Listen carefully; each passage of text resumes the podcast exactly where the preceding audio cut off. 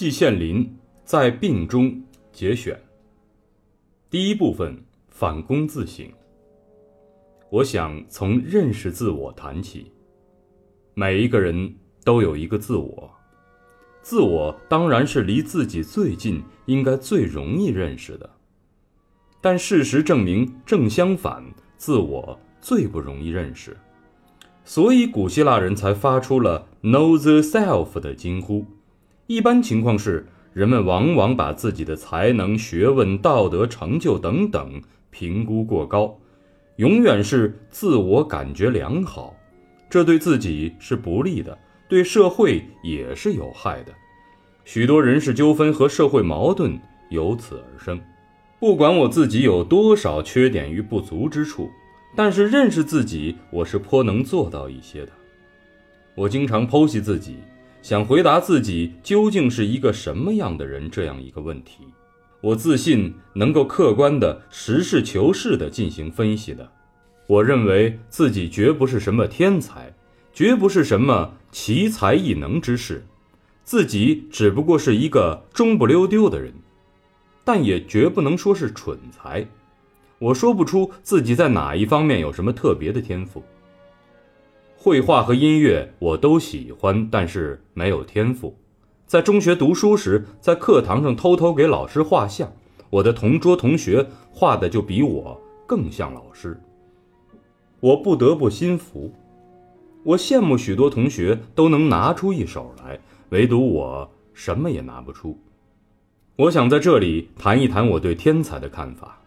在世界和中国历史上确实有过天才，我都没能碰到；但在古代、在现代、在中国、在外国，自命天才的人却层出不穷。我也曾遇到过不少这样的人，他们那一副自命不凡的天才相，令人不敢相耳，别人嗤之以鼻；而这些天才则岿然不动，挥斥激扬，乐不可支。此种人物列入《儒林外史》是再合适不过了。我除了钦佩他们脸皮厚之外，无话可说。他们大脑里一切产生智慧或灵感的构建，集中在某一个点上，别的地方一概不管。这一点就是他们天才之所在。天才有时候同疯狂融在一起，画家梵高就是一个例子。在伦理道德方面，我的基础也不雄厚和巩固，我绝没有现在社会上认为的那样好，那样清高。在这方面，我有我的一套理论。我认为，人从动物群体中脱颖而出，变成了人，除了人的本质之外，动物的本质也还保留了不少。一切动物的本能及所谓性都是一样的。即一要生存，二要温饱，三要发展。在这条路上，倘有障碍，必将本能的下死力排除之。根据我的观察，生物还有争胜或求胜的本能，总想压倒别的东西，一枝独秀。这种本能，人当然也有。我们常讲，在世界上争来争去，无外乎名利两件事。名。是为了满足求胜的本能，而利则是为了满足求生，二者联系密切，相辅相成，为人类的公害，谁也铲除不掉。古今中外的圣人贤人们都尽过力量，而所获只能说很有限。至于我自己，一般人印象里我是比较淡泊名利的，其实这只是一个假象。我名利之心兼而有之。只因我的环境对我大有裨益，所以才造成了这一个假象。我在四十多岁时，一个中国知识分子所能追求的最高荣誉，我已全部拿到手。在学术上是中国科学院学部委员，即后来的院士；在教育界是一级教授；在政治上是全国政协委员。学术和教育，我已经爬到了百尺竿头，再往上。就没有什么阶梯了，我难道还想登天做神仙吗？因此，此后几十年的提升提级活动，我都无权参加，只是领导而已。假如我当时是一个二级教授，在大学中这已经不低了，我一定会渴望再爬上一级的。不过我在这里必须补充几句：即使我再往上爬，我绝不会奔走钻营、吹牛拍马，只问目的不择手段。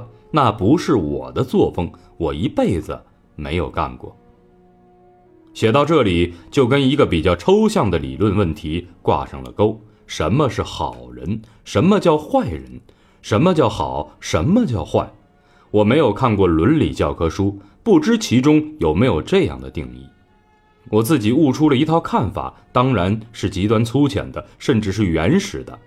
我认为，一个人一生要处理好三个关系：天人关系，也就是人与大自然的关系；人人关系。也就是社会关系，个人思想和感情中矛盾和平衡的关系，处理好了，人类就能够进步，社会就能够发展。好人与坏人的问题属于社会关系，因此我在这里专门谈社会关系，其他两个就不说了。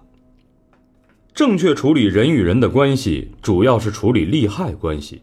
每个人都有自己的利益，都关心自己的利益。而这种利益又常常会同别人有矛盾。有了你的利益，就没有我的利益；你的利益多了，我的利益就会减少。怎样解决这个矛盾，就成了广大芸芸众生最棘手的问题。人人类毕竟是有思想、能思维的动物，在这种极端复杂的利益矛盾中，我们绝大部分人都有能分析评判的能力。至于哲学家所说的良知和良能，我说不清楚。人能够分清是非善恶，自己处理好问题，在这里无非是有两种态度：既考虑自己的利益，为自己着想，也考虑别人的利益，为别人着想。极少数人只考虑自己的利益，而又以残暴的手段攫取别人利益者，视为害群之马，国家。必绳之以法，以保证社会的安定团结。这也是衡量一个人好坏的基础。地球上没有天堂乐园，也没有小说中所说的君子国。对一般人民的道德水平，不要提过高的要求。一个人除了为自己着想外，能为别人着想的水平达到百分之六十，他就算一个好人。水平越高，当然越好。那样高的水平，恐怕只有少数人能达到了。大概由于我水平太低，我不敢同意“毫不利己，专门利人”这种提法。一个“毫不”再加上一个“专门”，把话说到满到不能再满的程度，试问天下有几个人能做到？提这个口号的人怎么样呢？这种口号只能吓唬人，叫人望而却步。绝起不到提高人们道德水平的作用。至于我自己，我是一个谨小慎微、性格内向的人，考虑问题有时候细人毫发。我考虑别人的利益，为别人着想，我自认能达到百分之六十。我只能把自己规划好人一类。我过去犯过许多错误，伤害了一些人，但那绝不是有意为之。是为我的水平低、修养不够所支配的。在这里，我还必须再做一下老王，自我吹嘘一番。在大是大非问题前面，我会一反谨小慎微的本性，挺身而出，完全不计个人利害。我觉得这是我身上的亮点，颇值得骄傲的。总之，我给自己评价是一个平平常常的好人，但。不是一个不讲原则的烂好人。现在，我想重点谈一谈对自己当前处境的反省。我生长在鲁西北贫困地区一个僻远的小村庄里。晚年，一个幼年的伙伴对我说：“你们家连贫农都够不上。”在家六年，几乎不知肉味，平常吃的是红高粱饼子、白馒头。只有大奶奶给吃过，没有钱买盐，只能从盐碱地里挖出土煮水腌咸菜。母亲一字不识，一辈子记赵氏，连个名字都没落上。我现在一闭眼就看到一个小男孩，在夏天里浑身上下一丝不挂，滚在黄土地里，然后跳入浑浊的小河里去冲洗，再滚，再冲，再冲，再滚。难道这就是我吗？不错，这就是你。六岁那年，我从那个小村庄里走出，走向通都大邑，一走就走了将近九十年。我走过阳关大道，也跨过独木小桥，有时候歪打正着，有时候也正打歪着，坎坎坷坷。跌跌撞撞，磕磕碰碰，推推搡搡，云里雾里，不知不觉就走到了现在的九十二岁，超过古稀之年二十多岁了，岂不大可喜哉？又岂不大可惧哉？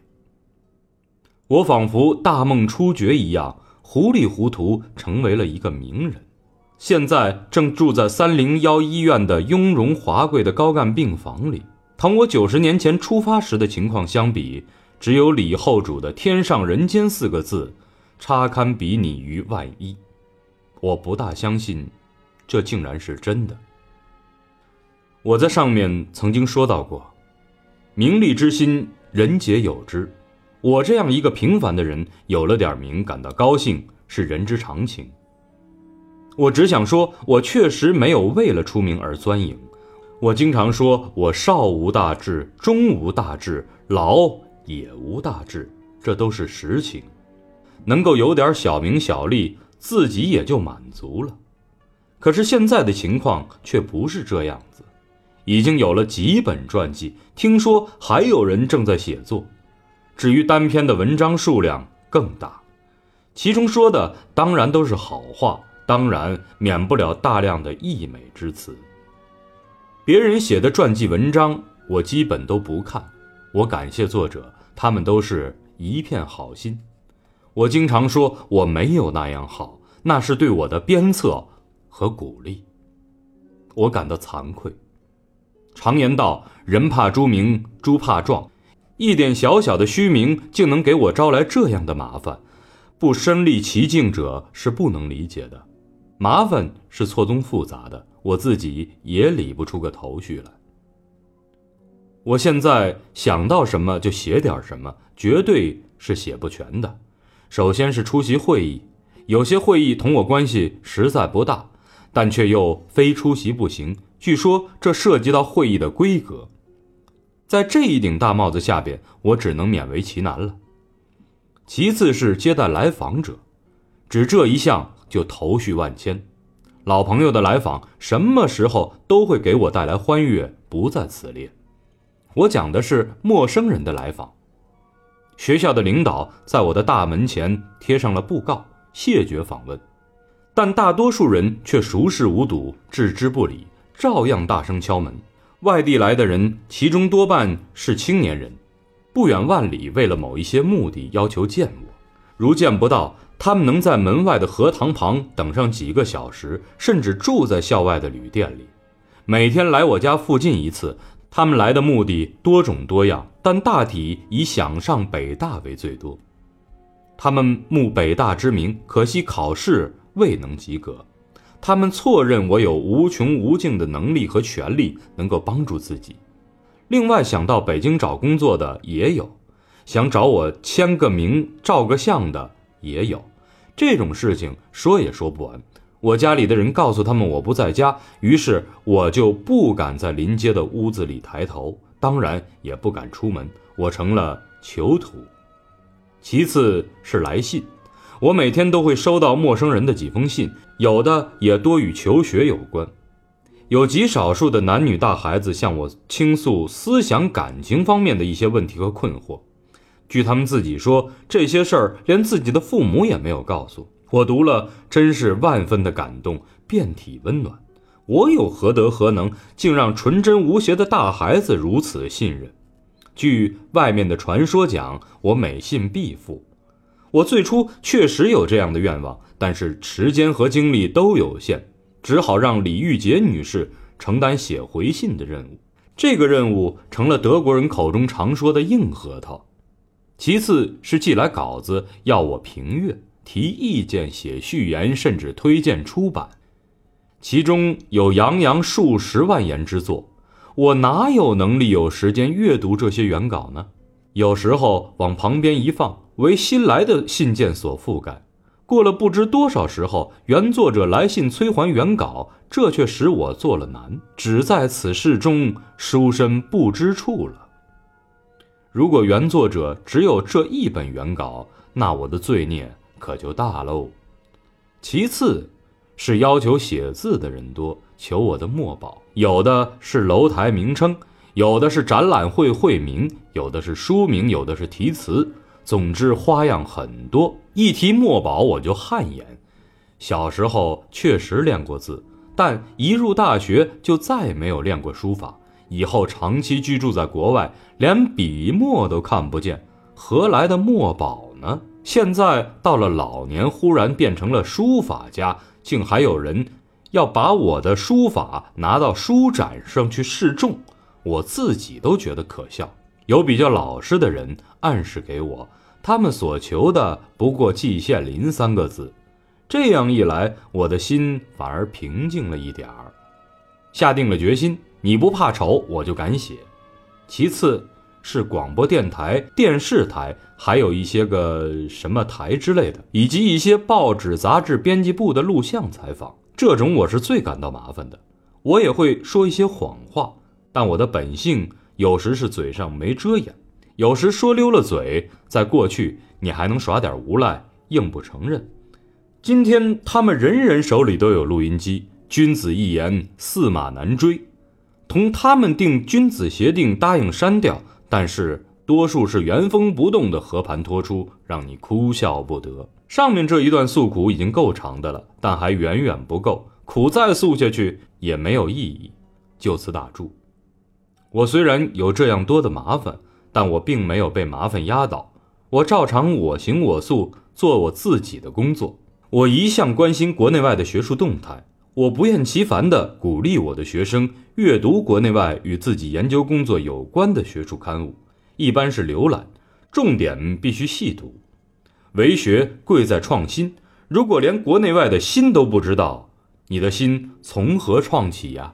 我自己很难到大图书馆看杂志了，幸而承蒙许多学术刊物的主编不弃，定期寄赠，我才得以拜读，了解了不少当前学术研究的情况和结果，不致闭目塞听。我自己的研究工作仍然照常进行，然而遗憾的是，许多年来想研究的大题目，曾经积累过一些资料，现在拿来一看，顿时想到了自己的年龄。只能像玄奘当年那样叹一口气说：“自量气力，不负半次。”对当前学术研究的情况，我也有一套自己的看法，仍然是顿悟式的得来的。我觉得，在过去，人文科学学者在进行科研工作时，最费时间的工作是搜集资料，往往穷年累月，还难以获得很大的成果。现在电子计算机光盘一旦被发明，大部分古籍都已收入，不费吹灰之力就能合则而渔了。过去最繁重的工作成为最轻松的。有人可能掉以轻心，我却有我的忧虑。将来的文章由于资料丰满，可能越来越长，而疏漏则可能越来越多。光盘不可能把所有的文献都吸引进去，而考古发掘。还会不时有新的文献呈现出来，这些文献有时候比已有的文献还更重要，万万不能忽视的。好多人都承认，现在学术界急功近利的浮躁之风已经有所抬头，剽窃就是其中最显著的表现，这应该引起人们的戒心。我在这里抄一段朱子的话献给大家。朱子说：“圣人言语，一步是一步。近来一类议论，只是跳直，出则两三步做一步，甚则十数步做一步，又甚则千百步做一步。所以学之者皆癫狂。”此话引自《朱子语类》第一百二十四。愿大家共勉励戒之。